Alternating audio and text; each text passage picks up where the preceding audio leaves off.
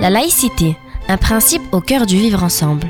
Une coproduction Pastel FM et Nicolas Cadenne, rapporteur général de l'Observatoire de la laïcité et auteur du livre En finir avec les idées fausses sur la laïcité, aux éditions de l'Atelier.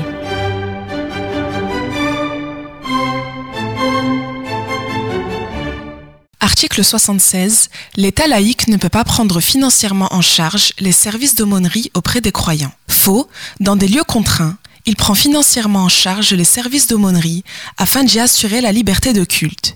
Si l'article 2 de la loi du 9 décembre 1905 met un terme au financement des cultes par l'État, il dispose néanmoins que pourront toutefois être inscrites au dit budget de l'État les dépenses relatives à des services d'aumônerie et destinées à assurer le libre exercice des cultes dans les établissements publics tels que lycées, collèges, écoles, hospices et prisons.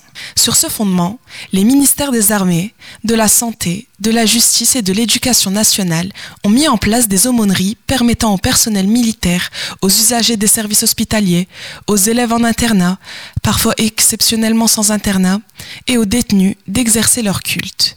Dans ces lieux contraints, toutes celles et tous ceux qui souhaitent avoir un suivi spirituel avec un aumônier de son culte doivent pouvoir l'avoir dès lors que le culte concerné a pu proposer à l'administration un service en ce sens.